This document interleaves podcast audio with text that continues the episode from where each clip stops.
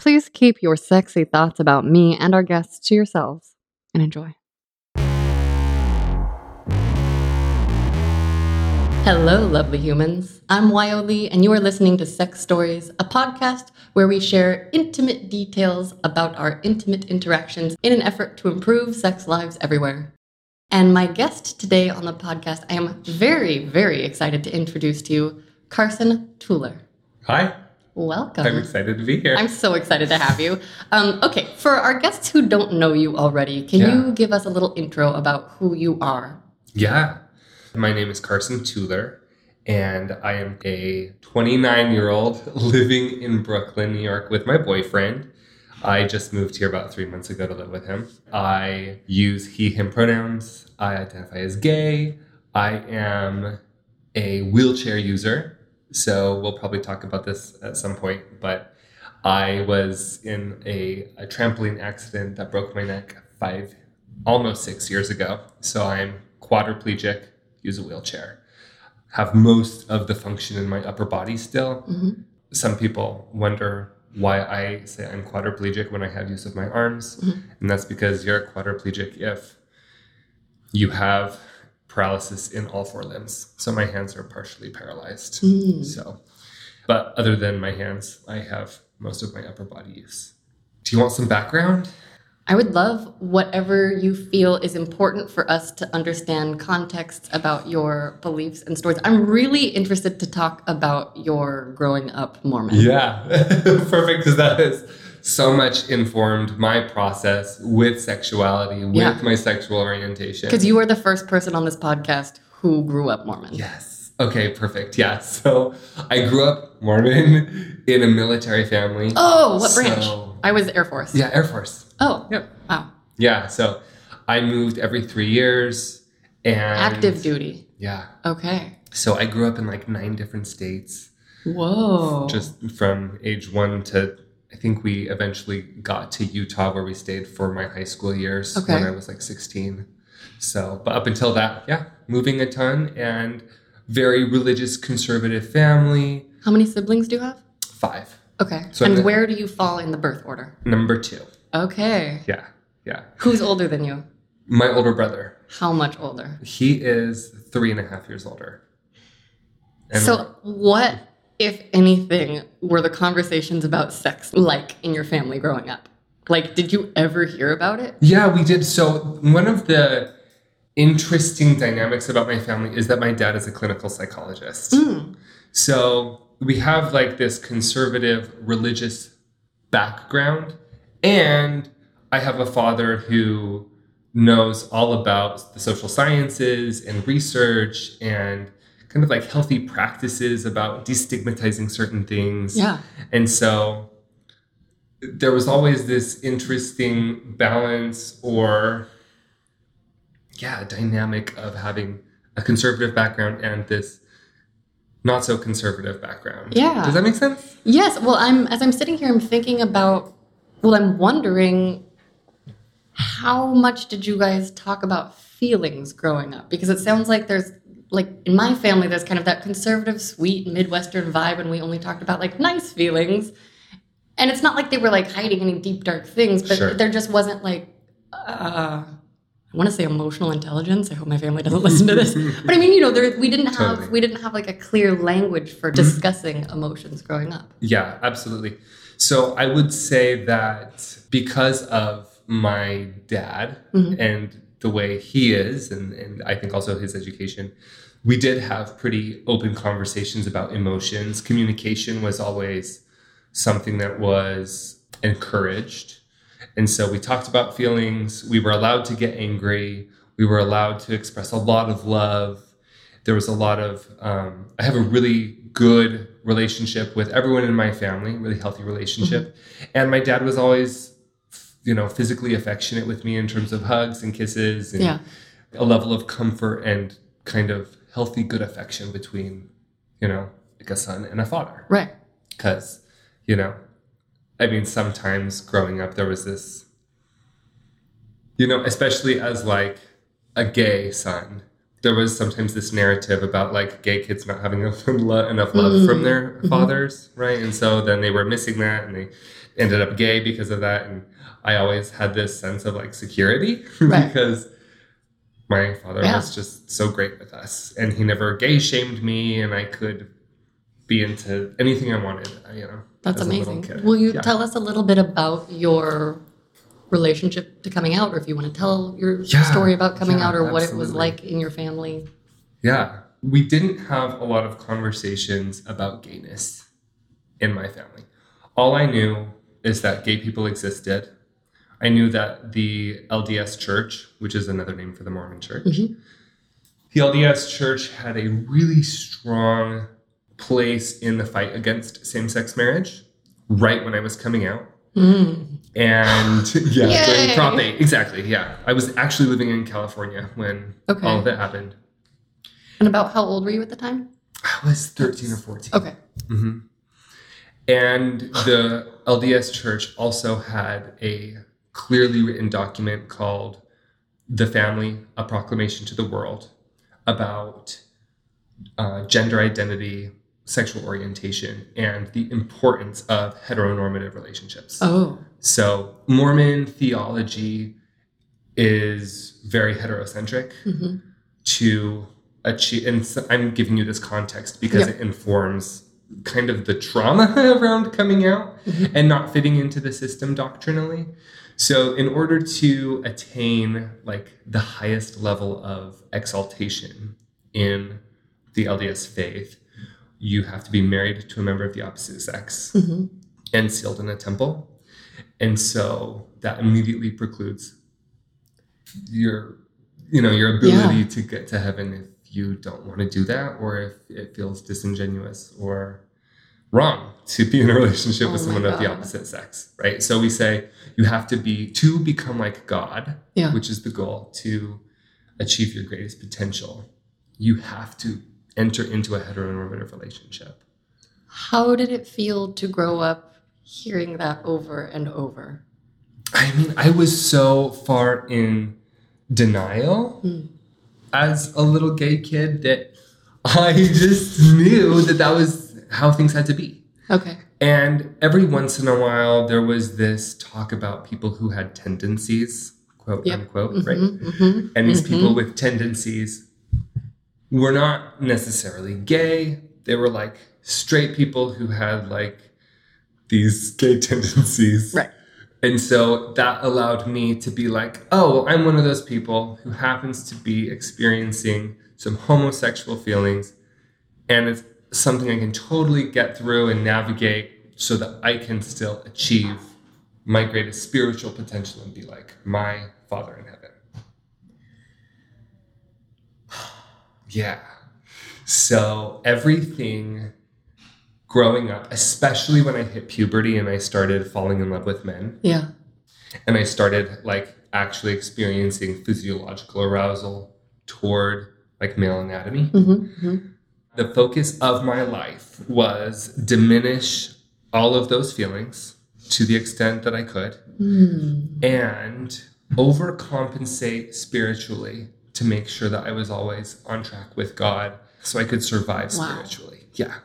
Holy cow. Yeah. It was it was an obsession and I became perfectionistic and made sure that I was excelling in everything and especially spiritually I just was like a zealot Yeah. in a lot of ways but I mean like I was a really good-hearted zealot. Of course. Yeah. Yeah. super kind and super loving and super i mean engaged in what i felt like was the most important kind of connection between people oh, i Oh, yeah. loved people and also knew that there was this one track to to making it to heaven essentially Yeah. and that just couldn't include anything gay So, with that information for context, Mhm. how in the world did, did you then decide as a 13 or 14 year old to to decide to come out? yeah oh my, well so i didn't actually come out at that age That was when you started noticing? that's only when i started noticing Okay. Okay. you know, like that super characteristic. You're like, wait, something's happening. physiological response. Yes. Mhm. yeah, certain certain certain guy friends that I had who had matured more quickly and had more Mm. stereotypically masculine features. Yeah. Like bigger muscles, broader shoulders, a little bit hairier. Yeah. right when you're like uh, hairless little 13 year old Yeah. you're like wow you're so manly and then you have these weird feelings and you're like feeling guilty but also they feel really healthy and good and yeah.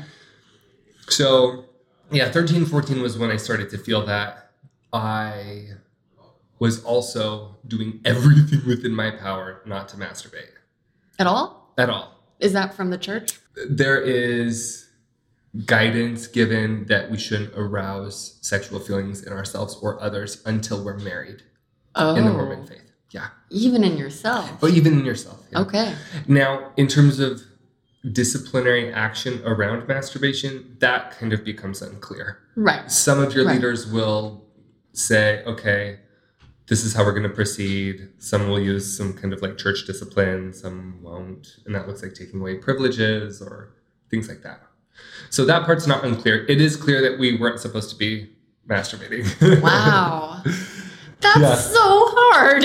It's so hard. Yeah, because you know all of these new feelings are budding, and I'm seeing changes in myself. Yeah. And so I was doing also everything within my power to avoid masturbation, especially because anything involved with masturbation or physical arousal also included men. Of course. Yeah. Naturally, as a gay person, right? Of course. As a gay man, and so I was trying to save off any like arousal hmm and also trying to like avoid any of the feelings that were like centered around men. And there was one time I remember looking up something on the internet and feeling super guilty. I never saw anything because I um, didn't I didn't know about like safe searches and I didn't Right. know about Right. you know Right. Private browsers. or yes Yeah. exactly all of the I don't know if those even existed back then, like when we were that little. right Probably- I have no idea I don't remember. all I know is I didn't use them and didn't Same. know about them Same. yeah, yeah. So I felt so guilty, and I went. I went on a walk, and I was like, "Mom, I have to tell you something." We were walking down like the dark street in California. I remember it so clearly, and just feeling so much shame, and said, "Like I am feeling attraction to men, and I don't know what to do about it." And I looked something up, but I didn't really see anything, but I kind of wanted to. And I actually don't even remember my mom's response very well. That's incredible that you shared that with her. Do you remember how old you are? Were I, yeah, I was so I was like 13, 14, Okay. same age. Yeah.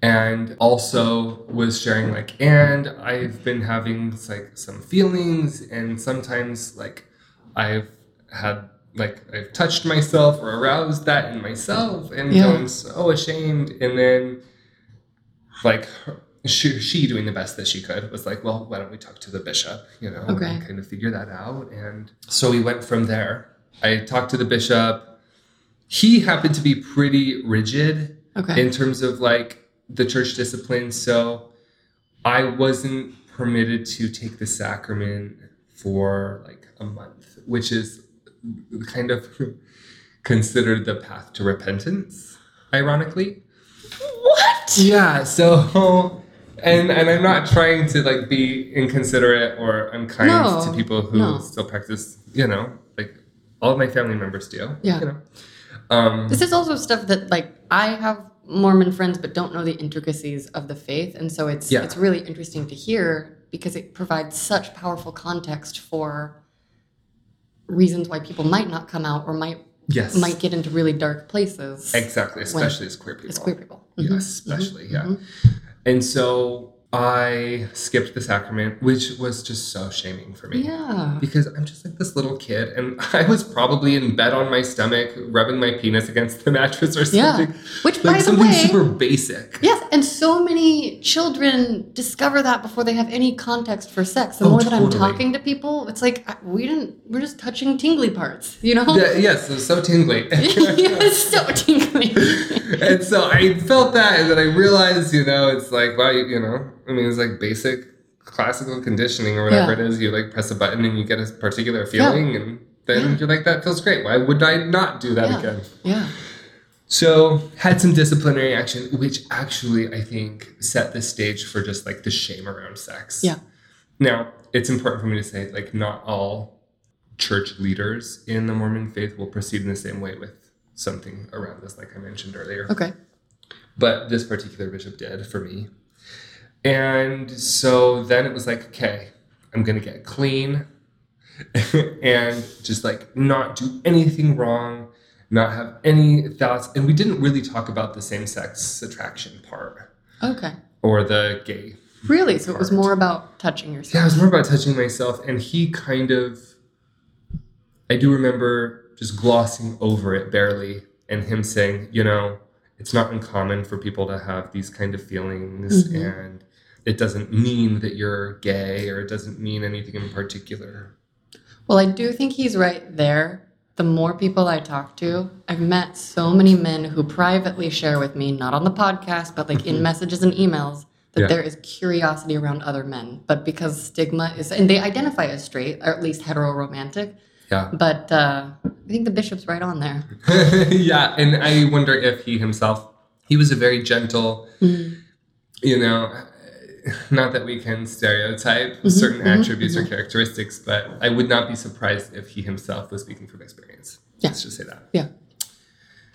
and so then it- there was kind of like this stretch of maybe five or six years where I was just like doing great. And I was excelling in school. I was no longer feeling super guilty about things, mostly because I was being perfect. Wow. And No pressure I would, yeah, exactly. for a teenager. Yeah. Just and um, mostly being successful about just kind of avoiding and boxing up any attraction to men Mhm. until high school. And Yeah. then I started to fall in love with some of my closest friends. Mhm. And I framed that love as being like really wholesome and a spiritual connection. Mhm. But it was also confusing when I had like a raging boner. totally, totally. Yeah. I'm like, wow, we met before this life, and I had like a, you know, Uh-huh. raging hard on in my pants, trying so hard to like be good still and Yeah. make it right, like put it into a framework that could be safe for me and made me feel like I wasn't going to hell. Yeah. Also, whenever I would have something like these feelings come up, I would immediately like pray hard. I would set goals. Like, okay, the last time that happened, I saw like I distinctly remember there was this kid in high school walking up the stairs who had incredible calves. and I was like, whoa, like that was super, super arousing and to really turn me on. And then thinking, wow, I can't look at calves anymore. Like stuff Oh. like that, you know, like I had not looked at porn ever Yeah. Wow. and almost never masturbated. I mean, there were a few times where I like had slipped up. How did you Um, feel when those slip ups happened? Oh, just like horrible. There's so mm-hmm. much shame. But there was less shame around the masturbation and those slip ups than for the like the gay pieces. Okay. Because those were the things that were just so, so, so scary because Yeah. they were tied to identity. Yeah. While the masturbation was just like an action I messed up. Right. Tied to identity and also your eternal soul. Yeah. Just like no pressure. No, no, exactly. Yes. Can I ask your friends and the people around you, were most people that you experienced like good and trying to be perfect, or were there other kids that were sort of like getting frisky with each other? Do Oh, totally. Yeah, there was a whole spectrum. There was someone. I think that I was very much on the most extreme side of the spectrum of Mm-hmm. just Goodness. goodness and wholesomeness. Sure. And then on the other side were kids who just, you know, were kind of like normal kids. Yeah. And they were doing things and they were having fun and they were getting whatever sexual experiences they wanted. And they would still go to church and stuff? Yeah. Now, that it- broke my brain when I was little. Like the hypocrisy of my fellow churchgoers. That's why I stopped going to church because I was like, we can't go to church and listen to these rules and then you were drinking and fucking on the weekend. Like my brain exploded. And so I, I was like, well, I don't want to be a liar. So I got to stop going to church. yeah, which has so much integrity for you. I mean- I mean, props to you. I still didn't lose my virginity till I was 19, not for lack of trying, but you know. yeah there was the from from what i knew the kids my age who were slipping up and having sex Mhm. Would go through the proper channels to correct that okay. and so i could just be like oh they're just doing their thing and you know whatever they're on their journey i'm on mine. Even though I was totally judgmental. And I was like, totally. why can't boys keep their hands off of girls? It's so easy. You know, like, you guys are all like spineless. You have no like willpower. Like it's pretty easy. You guys are just a bunch of like. You guys can't see it, but he has his hand on his hip and looks very sassy. I was totally condescending. I was like, this is so easy. Yeah, you guys are yeah. so dumb. Yeah. Ah, the shields of judgment. totally. Exactly. Yeah.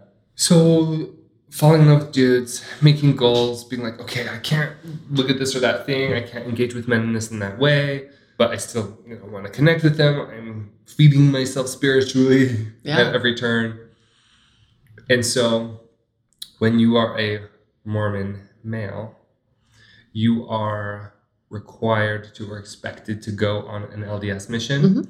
right? Where you go for two years and you preach the LDS gospel. You're an elder. You're an elder, yeah. And so I had all of my life to look forward to being a missionary Mhm. and didn't have to worry about what was next, which was eternal marriage Mm, to a woman. right. And so there's a particular kind of a general cookie cutter sequence that not everyone goes through, but there's a general expectation. And it's graduate high school, maybe do a little bit of college, or just go straight on your mission. Come home, start dating, um, and find a wife Yeah. if you're a man.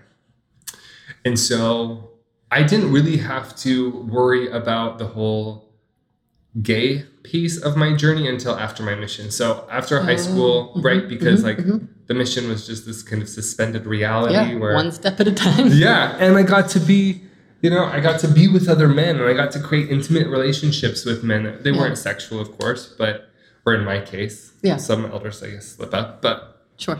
right Question. You might hate this question. yeah How do you feel about Book of Mormon?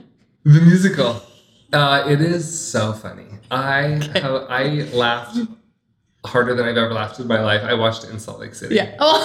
and so it was what was that crowd like? oh roaring Oh my god. it was out of control, Oh my right? gosh. Because like Oh. the the backstage is like down the street. And what is it? Yeah. Backstage, like the backdrop. Yeah. Of Salt Lake Yeah, yes, City. yeah, and no, there's totally. a song called Salt Lake City. So oh my just, god.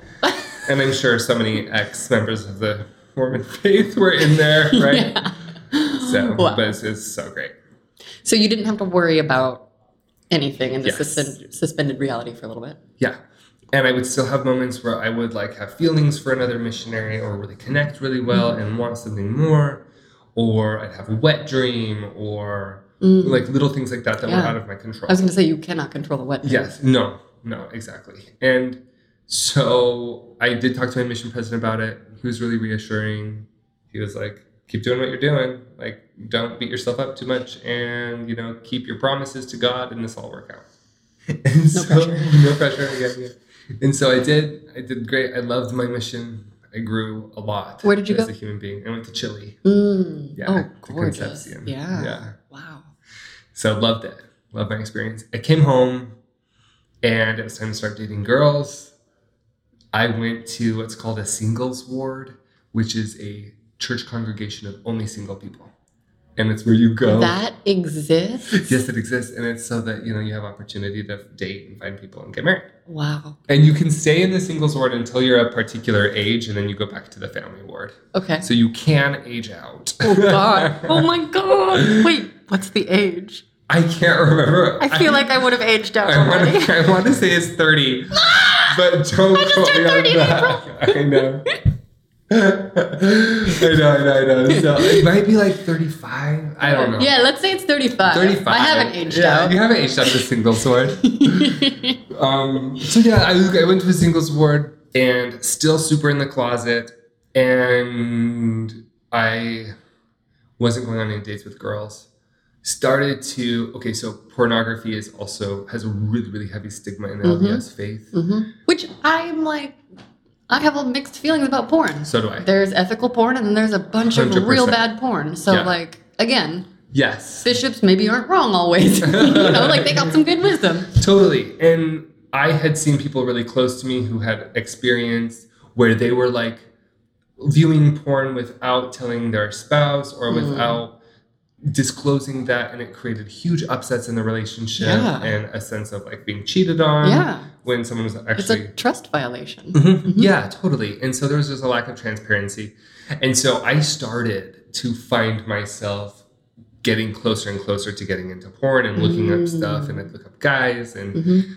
and I was like, I don't want to have the same experience as these close loved ones that I've seen. I think I have to face this. And then Wow. the Mormon church came out with a website called gaysandmormons.com. Like it was like the LDS website for gays and Mormons, or Mormons and gays, excuse me. And so it was all about members of the church who experienced same sex attraction and who were still members of the church. Okay. This was like breakthrough. Yeah. such a big deal.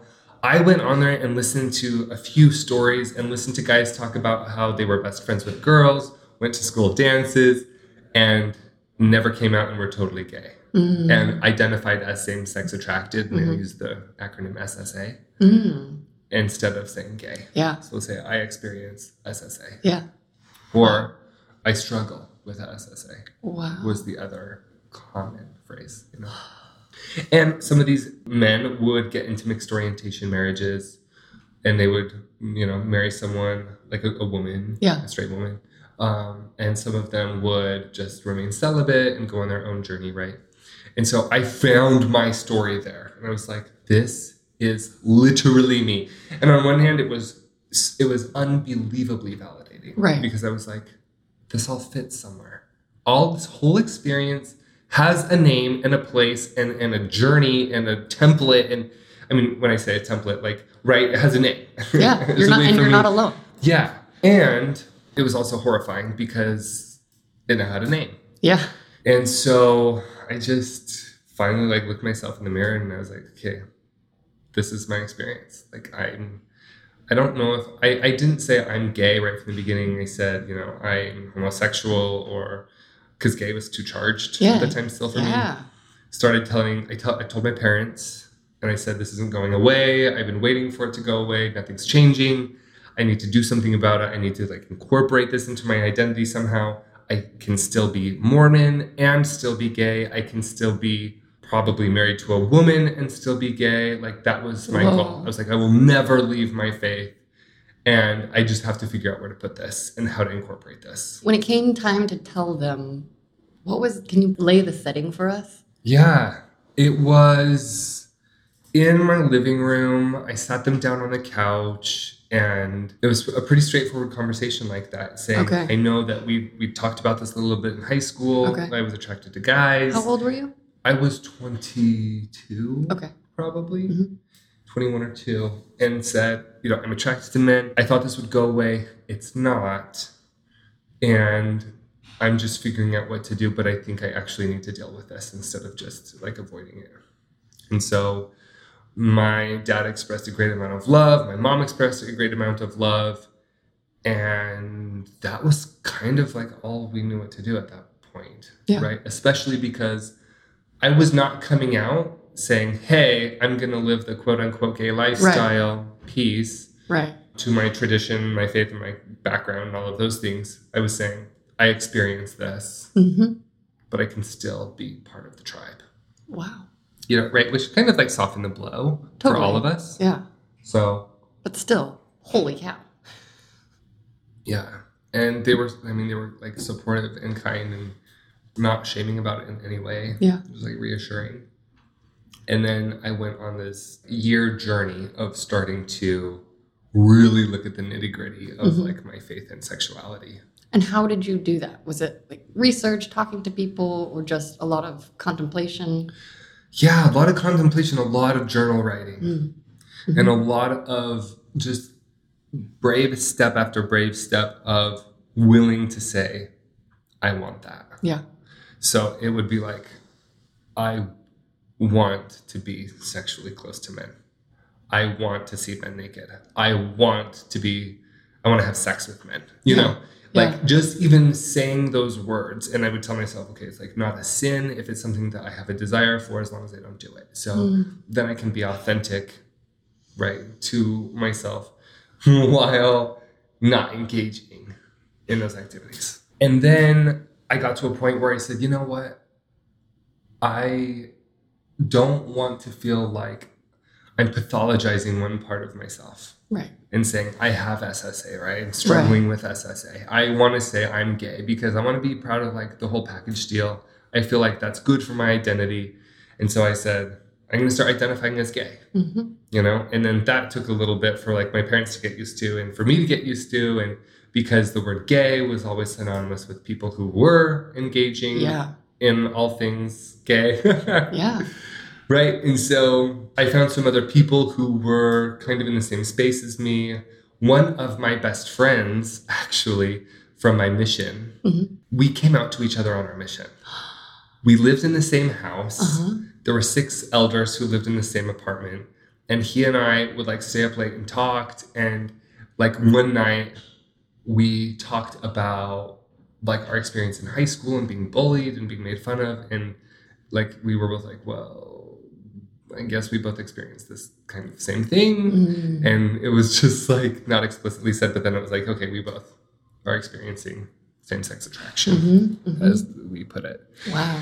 How did it feel to admit that to another person? And was that the first time, other than talking to your mom, was that the first like Yeah. non-family member you talked about it with? mm-hmm. Wow. Yeah. Or it felt, besides it the felt bishop? safe. Yeah, because we were both committed to the same thing, Okay. right? Yeah. And it was like a worthy cause by church standards. Could you share where he is now in his journey? Yeah, we have actually really paralleled our journeys. Mm. It's been amazing because we like both came home and we were both like I was a little bit more spiritually zealous than he was, and I think that he had progressed more in his acceptance and understanding of his sexuality and that it was Mhm. a part of him than Mhm. I did because I was more like, oh, this is like a thing I deal with in a little sickness or something, and he was like less in denial. That. Mhm. And so we both got back from our missions and I was home like a little bit longer than he was, just enough time for me to come out. And then he came out when he got home and we were talking to each other and it was just like the same thing of like, okay, how do we deal with this with our parents? How do we deal with this with our faith? How do we try and like disentangle these things? Yeah. And or not, Yeah. right? Or stay true to the faith. And every step along the way, we were both kind of like we started to date around the same time. We started to have sexual experiences around the same time. And he has been and continues to be like just a fundamental piece of like my journey and um, you know someone who's just like been there from the beginning That's awesome. and like as an actual missionary in chile That's with me amazing. yeah Yeah. Yeah it was such a gift. And that whole year i went from saying okay i'm going to marry a woman be faithful in the church mm-hmm. da, da, da, da, to, to kind of saying you know what? This just doesn't fit. I have never felt more authentic. I've never felt more good as a person more productive more like healthy. Did i ever say that? Like just as a human being. And everything that i know about god and everything that i was taught about god says that that's how i know something's good. Yes. I, Right. I believe the same thing. by i was taught by their fruits ye shall know them Yes. Mhm. and so i was like how can this possibly be wrong when all indicators say that this is good and of god Yeah. and so i started experimenting and i would just like i would go out and when i say experimenting i mean like teeny steps i went on a date for the first time and i'd go back to church and be like okay do i sense like any loss of light do i feel more dark do i feel evil do i feel like i've lost my way and then i would like continue to meet more men. I would continue to embrace my sexuality and my identity. And it was like the light came back on, and I just could not pretend that my spiritual experience was not leading me to my best self on this like path of having sexual relationships or romantic relationships at the time Right. with men. Were you in Salt Lake City at this time? Mm-hmm. How did you go on dates there? Like, were you was there nervousness around public anything? Yeah. Oh yeah, yeah, there was. I was out enough at the time that I was like Okay. ready to confront Okay. any visibility. Okay. Um, but it was like Tinder, essentially. Wow. got on Tinder and just like swiped. I was actually with again this best friend when I like got Tinder for the first time and started matching with guys, and I was like, oh my gosh, someone swiped back. Like someone also swiped, like Yeah. and getting the hey handsome. And Well, I, I was gonna say, can I ask you a question about your looks? You are so. You guys can't see him unless you're watching us on YouTube. Carson is very handsome.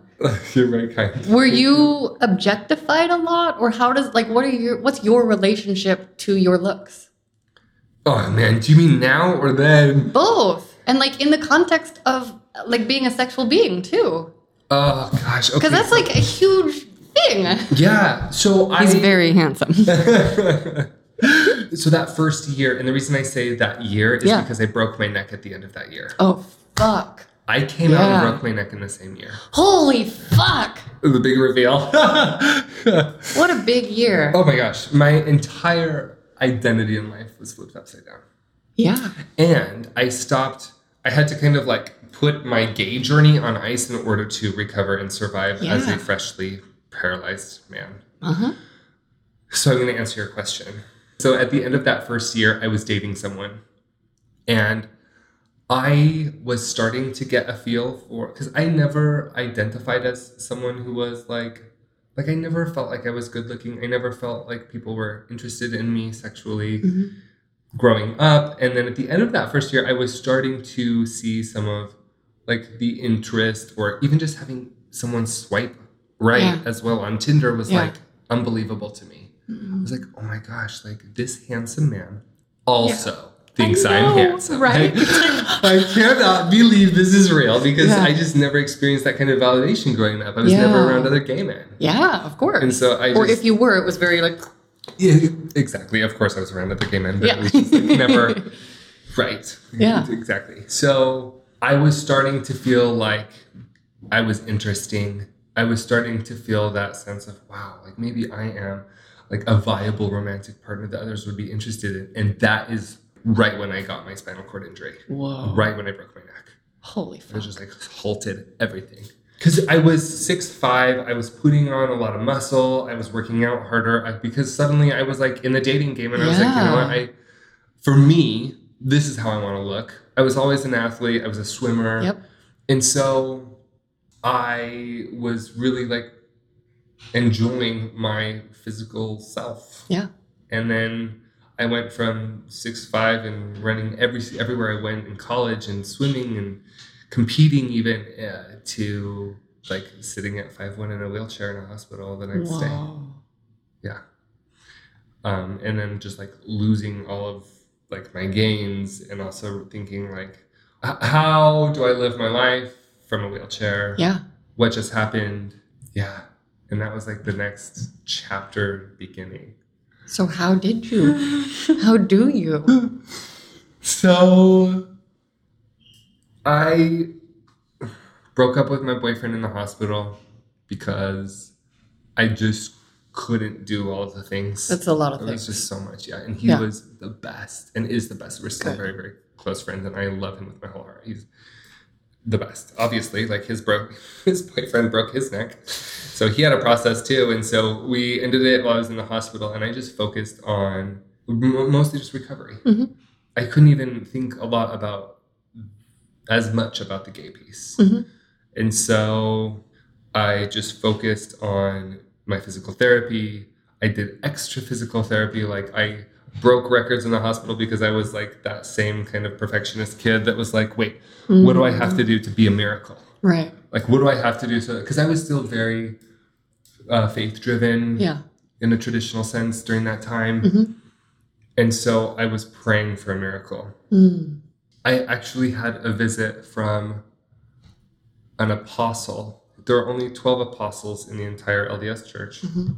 and they are in charge of, you know, ministering to the, the whole world and all these countries. And one of the apostles found out that I was paralyzed in the hospital, and he came to visit me. What? Yeah. And he gave me a priesthood blessing, which is like where you invoke the power of God. Mhm.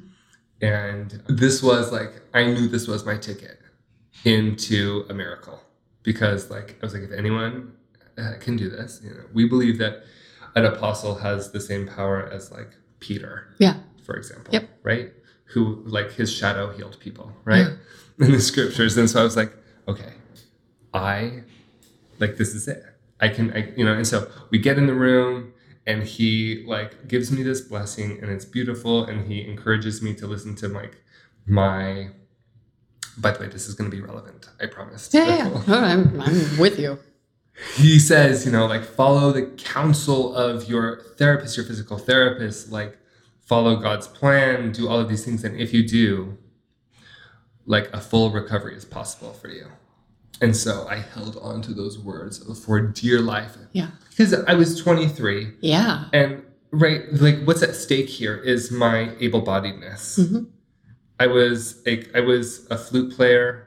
I was like headed towards being a professional musician. That was like kind of my dream at the time. Whoa. And my hands were paralyzed enough that I couldn't play anymore. I could no longer swim. I could no longer run. I could no longer do. I couldn't play the piano. Um, I haven't talked about this for a 2nd Mhm. But I lost everything that I had used to feel valuable Yeah. And feel worthwhile and feel um, productive in life. Like a person. Like Yeah. your personhood was Yeah. just like, not Mhm. that. Yeah. Yeah. If you write down a list of all the things that you say you are and you say, you know, who is Carson Tueller? Yeah. I would have said all of these things that I did, and those things were no longer available to me, and I was so lost. Wow. Yeah. And that was like what was hanging in the balance here. And so I kind of buckled down again spiritually, but I knew that I couldn't deny all of the goodness and the beauty that came from the gayness. hmm Like I could not lie to myself and go back to being like, you know what? I'm just gonna remain celibate and I'm gonna like it was such a lie to myself that I was it was like I would rather remain paralyzed the rest of my life and be true to who I love and how I interact with human beings than have it the other way if Yeah. I had to make a choice. Right. But deep down, I was like, no, I know that this is the right path for me. I know this is God's path for me. Mhm. So I should get best of both worlds, right? Yeah. I should get to have like this authentic relationship and be healed. Yeah. And so over the course of that year, my faith really unraveled because with a spinal cord injury, the trajectory of your recovery really is set in the first few months and then kind of in that first year. Oh, wow. Basically, what you start to get back that first year is kind of the trend you'll see for the rest of your life. And so every day that passed that I Oh, didn't recover, that I watched someone in the hospital bed next to me start moving parts and having feeling in their toes or their legs or whatever, I knew it was less and less likely that I would ever Mhm. feel my body again, ever walk again, ever have what I had. And I just thought, you know, if this isn't happening and I'm doing everything exactly the way I'm supposed to, how can any of that be true? And I also just didn't I didn't have the bandwidth during all of my grieving to also find nuance in my faith to be like, Mhm. okay, you know, because at this point, I do know I, I know that there are a lot of LDS members of the church who have a very nuanced belief Right. system. Yep. Yep. And who can hold like these seemingly contradictory pieces and parts and right? Which I find incredible. Yeah. And I too. really respect. Me too. Yeah. Absolutely. And and I think that I, I mean I'm happy for people who can and who love to maintain their faith Mm-hmm. inside of all of that. hmm And I just didn't have the bandwidth to do it. I really had to just be like, you know what? Like I don't know who God is anymore. Yeah. I don't know what I believe anymore. I don't know what's right and wrong. Part of like Mormon faith is believing there's a resurrection where you get your body back exactly the way it was created to be. Mm. And so that was also a huge like grieving point, which was like the only hope I had for recovery and like this life after death where I could walk again is now. I mean, I I don't know if it's true. Right. And so what if this is my new life Yeah. and I'm in a wheelchair for the rest of my life Yeah. and paralyzed and this is just my luck and I'll die this way and it'll be over. And I, you know, grieved that Yeah. deeply. And so, like, my faith diminished there. And the reason I said this was all relevant is because, like, mm, the change in my faith is what led me to be able to start exploring sexually Mhm. as a paralyzed Mhm. man hmm in a totally new body with like men for the first time. I never had sex as an able bodied person. Wow. Did you ever make out with your boyfriend? Your first boyfriend? Mm-hmm. Okay. That's as far as we got. so we made out, Wow. right? Wow. And I'm like pissed because I, I could make out now. right. oh, oh my God. How will you speak a little bit about what that feels like and as much as you're comfortable to The making out um, or the change your body, body? right now? Yeah. Okay. And exploring, Here we go. Yeah, yeah. exploring. So people with spinal cord injuries have experienced neuroplasticity, Mhm. where you have a change in your erogenous zones. Mhm. So I lack sensation personally, Mhm. right? Like here. Okay, so Top we're pointing to sternum, top chest area. Okay. Yep, yep. I have no sensation below this. Okay. I also lack sensation in half of my arms. So Like the bottom half? the bottom half, like the kind of like the soft, non Whoa. top part. Okay. Right? So I tell people like if I was like sitting in a hole with my arms out on the surface, everything you see I can feel. Wow. Right? Does that make sense? Yeah. That's a great description. yeah. and so everything that's I can feel that. And that has become super sensitive. Mm. So as I started experimenting with guys, like I had heard, okay, your ears are gonna be sensitive, your neck's gonna be sensitive, some people's collarbones are sensitive. I realized that making out was like a whole new experience. And it was so much heightened sensation. And um yeah, I just like started there and Yeah. kind of started exploring after that. Could you share with us what some of the conversations with your partners were like around that exploration? Gosh, yeah. yeah. And if you have any advice for listeners who don't have experience or haven't done the research yet, like what what's the best way to communicate? I mean, Yeah. it's, it's very personal, of course, I'm sure. Mhm. So maybe just share some of your yeah experiences. yeah i i i mean so i started kind of by like dipping my toe in the water on like Grindr or on tinder Mhm. and so i would eventually be like okay so i'm in a wheelchair and you know they would ask some questions they'd be like so can you get it up Mhm. can you have sex can How do you all feel about that things? question? I mean, in a sexual context, it's like totally fair. I, I feel like it's fair. but like, if you if we have like a pretty normal conversation and you're like, "Hey, how's your sexual function?" In the world, Yeah, people just do that? it's happened with gay men. Yeah, Hmm. but yeah, I, I think that when it's asked really early in the conversation on social media, Yeah. so it's like there would be like a little bit of a flirty vibe, Yeah. but the question would come a little too early. Yeah. is what I'll say Yep. for sure. Yep. Yep. you Okay. know and like when we weren't even having a conversation about Right.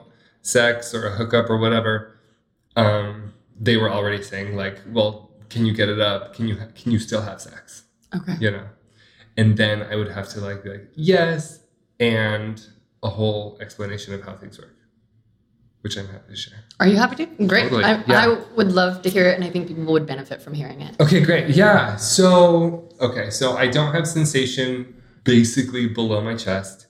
I have spotty sensation through my right side, actually. Hmm. A little bit of sensation in my toes, and actually, you know, through my kind of like rectal area, anus area, I still have actually quite a bit of sensation that I didn't know I had Hmm. initially. Cool. Yeah, yeah. And that's not super uncommon because actually the anus is like the last thing on the spinal cord. Okay. And so they use that as like, and it, there's also like a lot of nerves around there, I Mhm, guess, like nerve mhm. endings. And so they use it to test whether or not someone has sensation through the whole spinal cord. Okay. If you have sensation in your anus, then there's something getting through the entire cord. Does okay. that make sense? Yeah. Yeah. Yeah. So I can have an erection. I'll talk about erectile function first. Okay. so with the spinal cord injury, there are two different, well, for everyone, there's two different kinds of erections, but most men don't know that there are two different kinds because it all looks like one kind. Mhm, mhm. and there's psychogenic arousal and there is like just manual arousal. Mhm. So psychogenic is like you're stimulated psychologically, like you're thinking of something or you're looking at something or right, even Mm-hmm. if like you're sitting next to someone and you're cuddling and there's that warmth and Yeah. right, you get an erection. All of that is there's a nerve for that and it's Mhm. paralyzed on me. So it Okay. no longer works. Okay. That being said, so I don't experience any physiological arousal when I look at porn Okay. so it's essentially useless and that's a different conversation because it's a weird experience to be like i know that's hot and attractive and great and everything i like and it's just like not hitting Does it turn you on emotionally, like in your feelings? no Okay. only if there's like some kind of like romantic storyline i just have Yeah. stopped Yeah. watching altogether even looking at it because I, i'm like eh this Yeah. is like lame Yeah. Yeah. and so it's like being able to like see food and be hungry for food and you can smell food but then you eat and you can't taste it and it never makes you full. I'm probably going to make a reference that people are going to roll their eyes at, but if you watch the first Pirates of the Caribbean, Uh-huh. Geoffrey Rush has this whole thing. I feel nothing, not the wind on my face, not Yeah. the touch of a woman's hand. Like that's it. That's what it reminds me of. yeah, yeah. So it's like you know that there's a certain something available, but it just Yeah. never hits. So with that being said, I do experience manual erectile function. So Okay. with manual stimulation, like touching or pulling, right, I can get a boner. Is that fun for you? Yeah, Okay, cool. yeah, yeah. It's great. Yay. Like, like, it works and it's functional. Right? Okay. And so that works, and it's also like you know during a intimate moment, like I know that I can instruct people to do that, Mm-hmm. and then I, yeah, and that it works that way, and I Yeah. also let them know. Then the way I'm telling you right now, I'm like, I'm not going to be having an erection while we're making out, and you should not take that as Right. any sign of my participation or interest in this experience Yeah. because I'm with other men, right? Other gay men, Yeah. and they're used to seeing Oh yeah. a boner or like an erection as the sign of, okay, we're going, this is going well. hmm And so I said, you're not going to have that from me.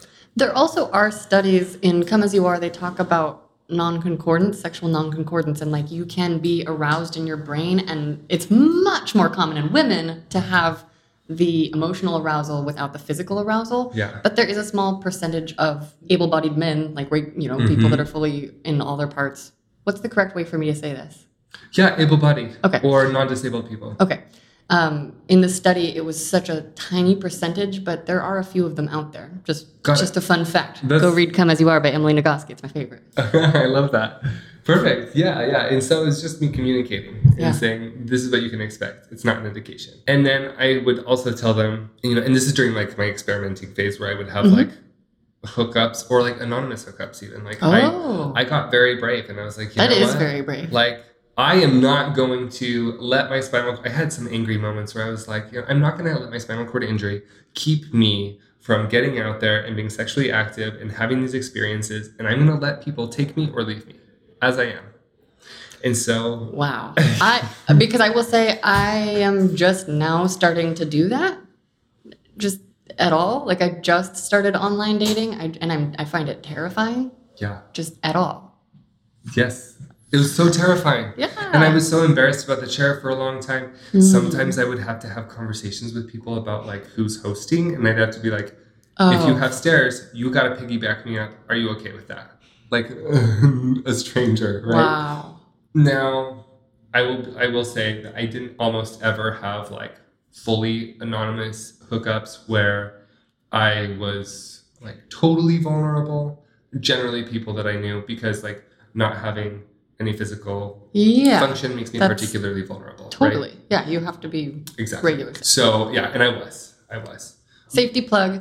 If you are going to meet a stranger that you've met on a dating app, please, please, please text a friend, text three friends the address where you're Mm-hmm. going and when they can expect to hear from you and just try to do the shout outs. That's perfect. No, it's so perfect. And most of these were like actually like make out hookups because those were really satisfying for me and I didn't feel like I needed to go farther. Mhm. And so most of my experimenting was like social experimenting. I was like, okay, how are people going to react to me now? Yeah. Are, are people going to be super turned off by this? By like, not like at the time I've done, I have a device now that makes my legs, like I can exercise my legs now. Whoa. It's not voluntary. It's like electrical stimulation. so I don't do anything. Yeah. But I have muscle mass in my legs. At the time, I had really skinny, small, bony legs Mhm. and a really bony butt. Yeah. And I was like, is this going to be a problem for people? Like I hear gay men talk about big butts all the time. Like, am I Mm. not going to? Do they? What do they say about big butts? I mean, you know, like I don't know. This a scoop. big butt, like like having a big, like a fat ass is big muscle ass. I guess is like the stereotype. For, okay. Okay. You know, like a, a good bottom or something. Yeah, I Tony mean- hasn't talked much with butts about me explicitly. He's my best. Like, okay, okay. I just always like to know the details. yeah, yeah. I mean, again, like these are some stereotypes, and also Yeah. they're not It's necessarily anecdotal, healthy. Yeah. right. To say this is what a good bottom does or looks like. but just collecting the facts so we can get the full Exactly. range. Yeah, yeah. And so I'd heard like people say like, "Wow, he's got amazing ass." Yeah. I'm like, well, if I'm bottoming, I don't know how this looks or Yeah. feels or is right. And I hadn't even got there at that point. Right. I was just mostly making out and kind of doing some other stuff. But yeah, so I started to see that it didn't deter people Mhm. as much as I thought it would. Mm. And I just had to be very thoughtful about accessibility. Mhm. I also shared, and I'm like, sorry, I'm kind of all over the place. This is no, this is great. I'll go back to my physiological explanation because when it came to Yeah. yeah. ejaculation, Yeah. I don't experience ejaculation anymore in the same way. If I have a vibrator, and it can just be like a like a vibrator that a woman uses, Mhm. if I just like put that on my penis, Mhm. I can ejaculate Mm. like very reliably, cool. and it's mostly for fun. So, Yeah. and, and when I say for fun, it's like I don't experience the same physiological sensation Right. of orgasm along with an ejaculation anymore. It's Okay. pretty like clinical. Okay. I have like my blood pressure goes up. I kind of get flushed. Mhm. Sometimes it feels like generally good, Mhm. but it's not an orgasm. Okay. So I would tell them that. Okay. And then I would tell them I'm going to climax via my neck and my ears, most Mhm. likely. And so, just so you know, that's where like the goods are and where things need to happen. You are the first male-bodied person who has shared with me orgasms via neck and ear stories. I said that really stupid, but like, yeah, Yeah. because I've heard many stories of female-bodied people who can climax from this region, Yes. And you were the first male-bodied person Yeah. to share that. Okay, I will tell you that when I hear about female bodied individuals talk about orgasm, Mhm. it sounds so much like what I experience now. like, so, so, so similar. I don't know if it is. Yeah, but we we can't know. We Right. we will never actually know. Like in the same way that I will never know what it's like for another female-bodied person to actually have an orgasm. Or like, are we saying like that's green? Is it really green? Do we see the same? Totally, green? exactly. Yeah, yeah. No, no, totally. So what I've realized about my sexual function is, and I would kind of tell them this to varying degrees depending on their like receptivity Mhm. and whether or not I felt like I really needed to. Yeah. Because some people were a lot more intuitive, and some people were really willing to like totally explore non unconventional ways. Mhm, mhm. But yeah, so I'll experience like arousal through like touching or Mhm. kissing or nuzzling or Mhm. anything around my neck, and then it all gets so so so much more intense around my ears, Mm. And it's like a slow climb. Okay. It's a pretty slow build, and having had normal orgasms before, it's just not quite the same Okay. as when I would like ejaculate. You Is know? it possible? I ask people this question a lot. and It may not be possible. Is it possible to articulate the actual bodily feeling? Yes. Okay. Yeah, yeah. It feels like there's like sunshine in my veins. wow. okay, so it's Wow. like, but it will like be varying degrees. So at first, like I'll start to feel it actually in like my legs, which the only thing I feel in my legs, tw- like ninety percent of the time, is is pain. I have like nerve pain from my spinal cord injury. Like just on the regular, like right now. Yeah, yeah, yes, right now. So it's Fuck. just like uh, like it's like a four out of ten of just like this constant kind of like little burn, simmering needles, pins and needles feeling. Okay.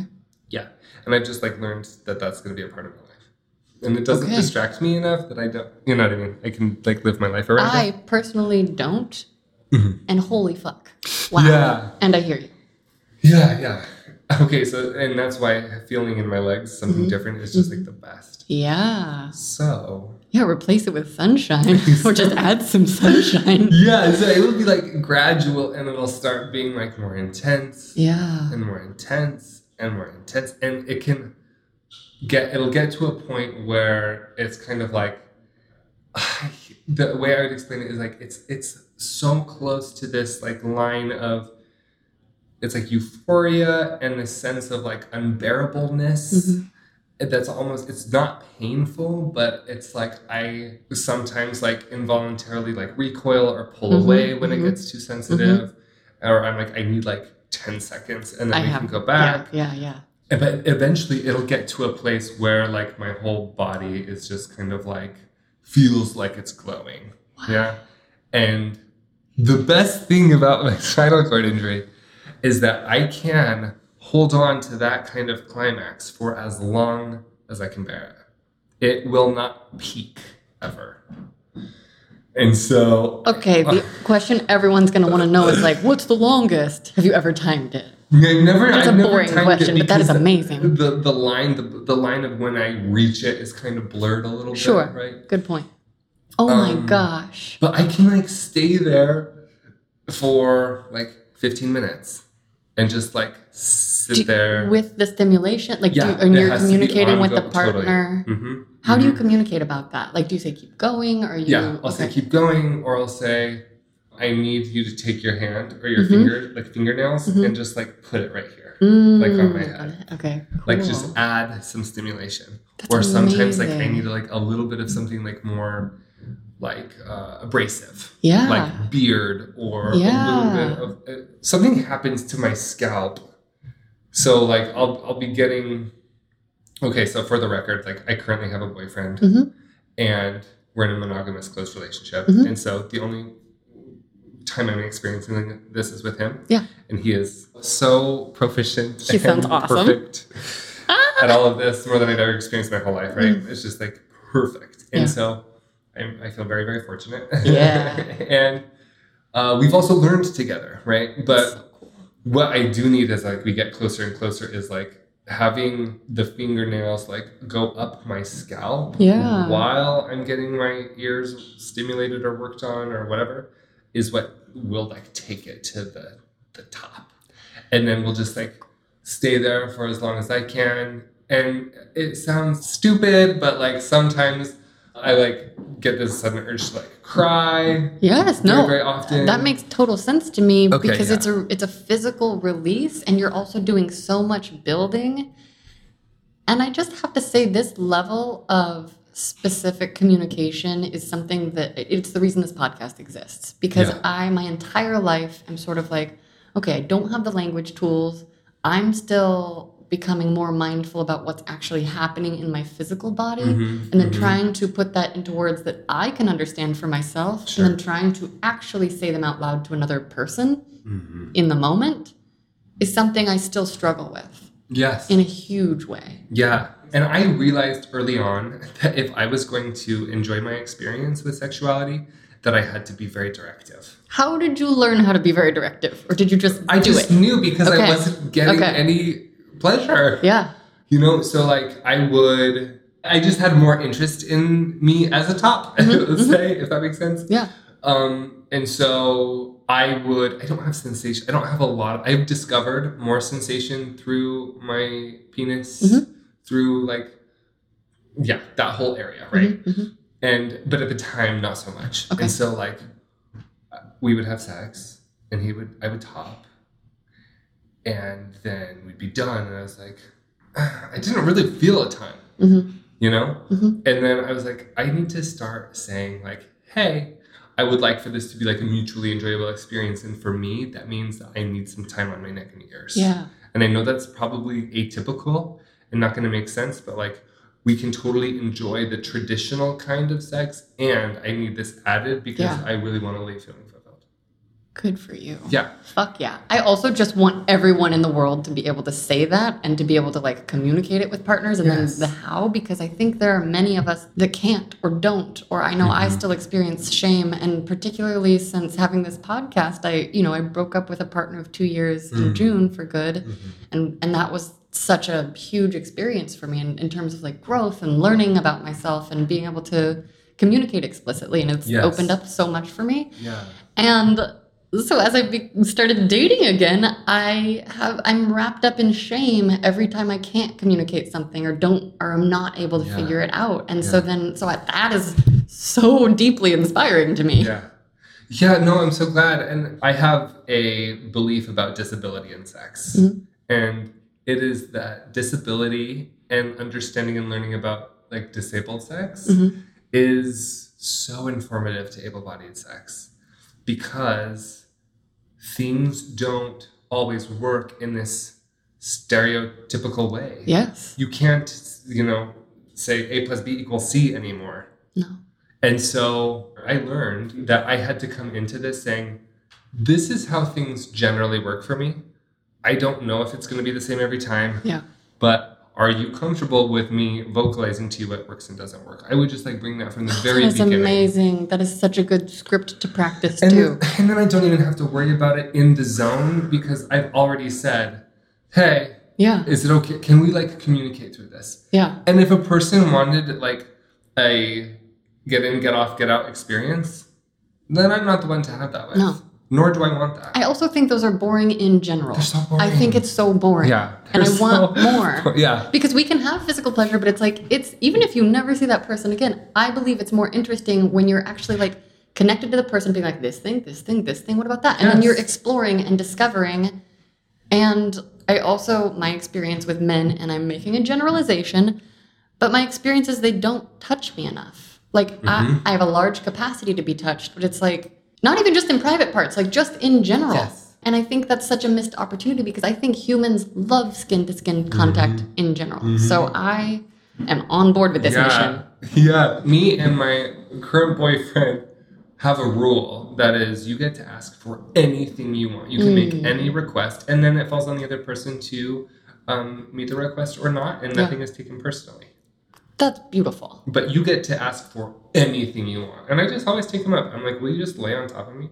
I love Or like, will, will you just touch me in this or that way? Or will you put your leg between mine? Or will you like exactly explicitly what I need or want? That's amazing. yeah. I, something I discovered recently about myself is so I identify as submissive, kinky. I also enjoy vanilla sex. Like I love touches of all kinds. Yes.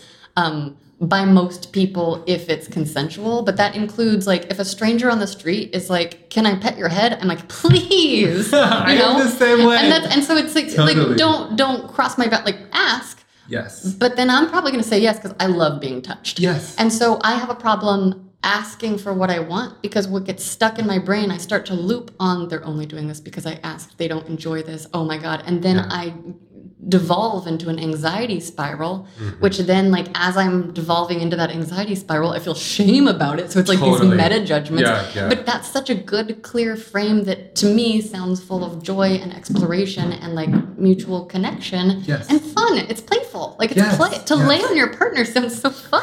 it's just like I need all the body weight, please. Yeah. I yeah, no, no, it's exactly what you said. And at first, I wanted my partner, and even like my current boyfriend, to just like be this quote unquote perfect match.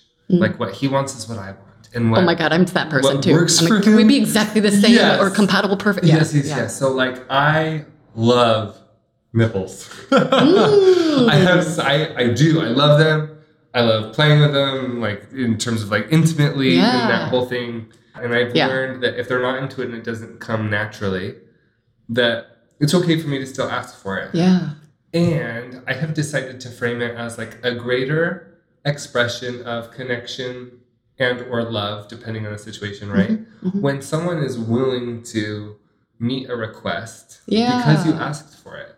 Yeah. And so I have decided that that is incredibly meaningful rather than thinking, oh, they if, if they don't do it naturally, then it's disingenuous. That is such a good point and rings so true for me based on my own personal experience because I think about everything I explored with my ex master. It was all very brand new to me. Mm-hmm. And listeners have heard me talk about anal sex a lot for myself. It took me nine months to get to an assgasm. And so it was just this thing where I was like, oh no, nothing. But I was so deeply aroused because he was aroused. Yeah. And so it was this responsive desire that grew into my own preference now that I can take Yeah. with me. Yeah. Yeah, and so yeah, it's like the, the flexible nature of our sexual beings is, and the discovery of that, I think, is Mm-hmm. Yeah. glorious. No, it's exa- exactly right. And there are other things that I'm willing to do or participate in that aren't generally the thing that I think is the sexiest. hmm And so, you know, like like a massage Mhm. Could be considered more like cuddly, less sexy, but you know, sometimes that's the request. Yeah. And so it's like that doesn't land for me in the same way. And if it lands for you that way, I'm totally in this to to take you where you need to be. Like Amazing. you know, like sexually in in terms of like pleasure. Right? If, in a hypothetical situation, we were to collaborate, my day job is a photographer. I am a Yeah. photographer by, by day. If we were to collaborate on a persons with disabilities sexy calendar, Mm-hmm. would you want to be in it? What month would you want to be? And what organization would you want proceeds to go to? Oh wow. oh my gosh. not not necessarily fully nude, just like sensual, like very, you know. Yeah, no, perfect. Because that's on my bucket list. Is it? Yes. Let's do it. Anyone who follows my Instagram knows that I have this kind of openness about my body, Yeah. and I have some things that are semi-nude on there. Yes, it's much easier for men to be shirtless. Yes, yes, totally. And I'm sure of my booty, some of my hips. Oh yeah. part of that. Um, but yeah, definitely, I have a lot of shirtlessness on there. or like in my stories, I, I have some stuff in underwear because I value that, and I Yeah. really value elevating the sexual experience of people with disabilities. Yes. Like the conversation around disability and sex is that like disabled people don't have sex, or that they don't have sex in the same way, or it's not as you know meaningful. Yeah. And I had to combat that. And so I'm so interested in being a part of that conversation. That's why I wanted to be on this podcast. Yeah. It's why I will absolutely do a photo shoot. What with month you would you want to be? In sept- for September. I would love that. Yeah. I think September would be great. And maybe the Christopher Reeve Foundation Mm. for spinal cord injury Great. would be a great place for the proceeds to go. And I want to change the conversation around um, disability that we're having nationally, at least, Yes. or globally. And Yeah. I had so many moments when I was exploring Mhm. and when I had to communicate and when someone had to be vulnerable with me and not just do the A plus B equals C Right. version, right? But I had to do like Q plus K equals Y or something. and it was such a new experience for them. I had so many people tell me that it was the most fulfilling or the most or the sexiest, and I'm not uh, trying to brag or no, anything, no, but no. like the feedback was this was one of the best sexual experiences I've had. Wow.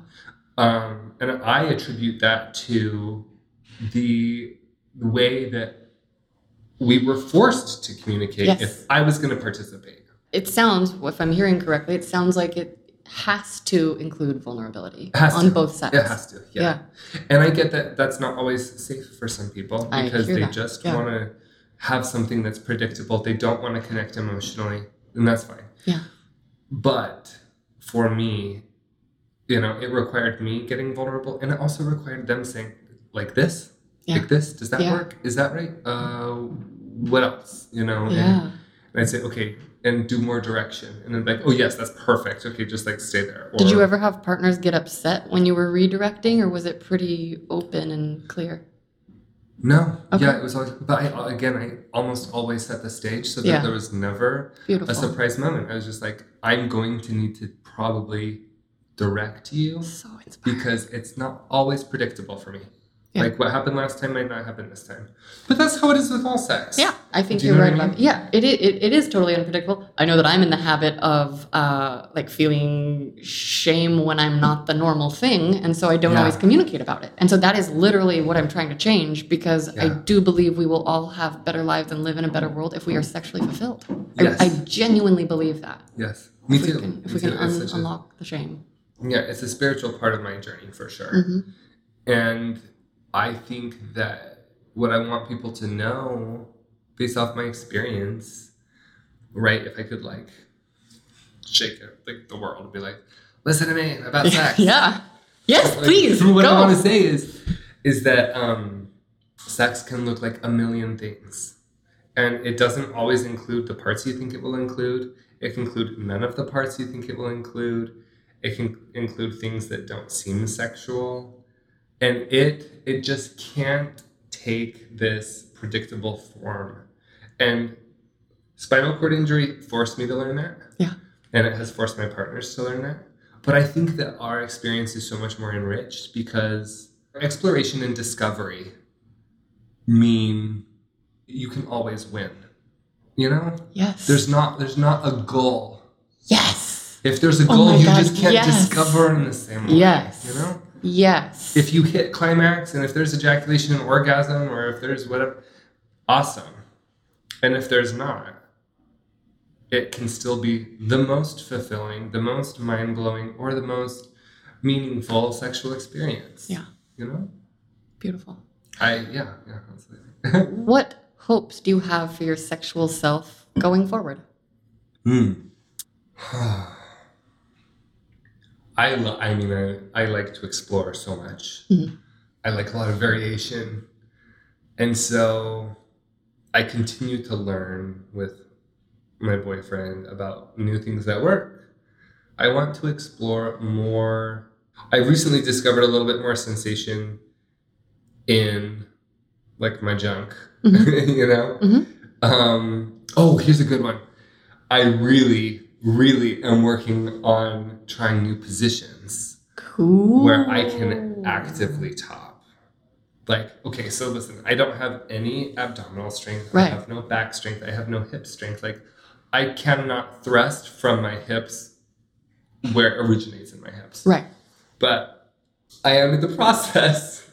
And this is tricky because it's like holding a plank. Like as long Yeah. as you can hold a plank, you can try this. And so after like a minute, I'm like, I, we have to do this another time. I can't hold myself Yeah. up anymore Yeah. but trying new positions where I can like actively top Yeah. has been so fun That's and awesome. so empowering. And I, I feel like I feel like That's awesome. just like a rock star, you know. So like so like doing that more, perfecting it, Yeah. you know, of course. because it just it, it takes like just the right angles in terms of like where I place my paralyzed body because I have to kind of anchor points. Yep. Right. Totally. Uh, yeah. And so it's kind of like this balance game where I can maximize the function of my shoulders and arms in terms of pulling myself in or pushing away. Yeah, so so that's on the list. And then I have more to explore in terms of sensation as a bottom for sure. Cool. And around that area because I think there's some untapped uh, possibilities Cool. and potential through there for sure. Can I ask you a sex question that's related to Mormonism? Yeah. And just tell me if it's very offensive. okay. So I grew up with a few Mormon friends, and they would always tell me about soaking, which they explained to me as something that happens in the Mormon church where people are like putting it in, but as long as there's no thrusting or like, th- and then they stay inside the woman Uh-huh. until the man either becomes flaccid or just ejaculates. But the key is there's no thrusting. Have you ever heard of that? Because I am strangely aroused by it and have asked past boyfriends to do it with me, and I just find it like a hilarious sensation. Is that a thing? I actually don't know, and it's Okay. possible because I just didn't participate in the heteronormative Okay. community of like Fair, you know fair. what I mean?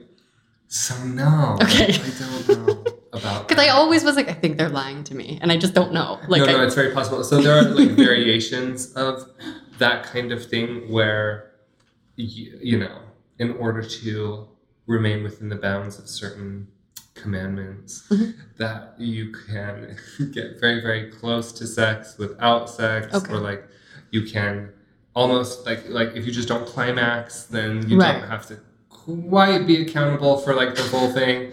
okay. And so there's a lot of like line playing. We- yeah, we find our gray areas. yes. Is there anything else you want to say about your sexual self, Oh, or just anything in general? Yeah, I, I think that I would just say that I still continue to, you know, this podcast started. I mean, this episode, me talking was so much about like my faith and so much about shame, and I still navigate that Mhm. and constantly push back against that. Right, like especially as a disabled person, I have what people sometimes consider to be a, an inspiring presence on social media Mhm. or people with disabilities can be yeah like used as inspiration porn Mhm. and our sexual identities are forgotten Yeah. and so sometimes i still feel shame about that you know i, I still feel shame about showing up as a sexual being because i think oh well maybe this is incongruent with what people expect of me maybe it's incongruent with like what i grew up with like Yeah. needing to be this wholesome Yeah. individual that just didn't experience gayness or gay sexuality and Mhm. So it's, it's still so much a process for me and i'm still committed to integrating that piece into my life in a healthy way Mhm. even like as a professional moving forward i have felt shame for so many different pieces of myself for so long Mhm. that i don't want to put any other piece of myself in the closet Mhm. because of shame and so i'm committed to continuing kind of the conversation about sexualizing disabled people in a good, healthy way. Beautiful. You know, yeah. So. And lastly, if you could go back in time and give younger you a piece of sexual advice, what would you say and what age would you pick? Oh man, but they're gonna be. He's gonna be in the same space, right? In terms of like. You can answer it different, multiple ways if you, if you Okay, like. okay. Yeah. One way I would answer it is I'd love to go back in time and kind of just like put my brain back in young Carson's brain and Yeah. be like, look, it's all good. Like you can have boy crushes, you can have a boyfriend, you can experience all of these things as like a healthy young person. Do it now. Yeah. Like like have that experience, live spend your time developing yourself as a human being in that way instead of in fear and in regret and in shame. So I I would do that. Mhm. But knowing that I could never have gotten through to myself Right. in that way, I would say. I'm taking this question very literally. No, that, no, that's great. I, and I think all answers are valid, and I think multiple answers are great too. Yeah, I would also say to to just like be gentle. Mhm. Be gentle with yourself and the guilt and the shame and none of this is as grave or matters in the way you think it does.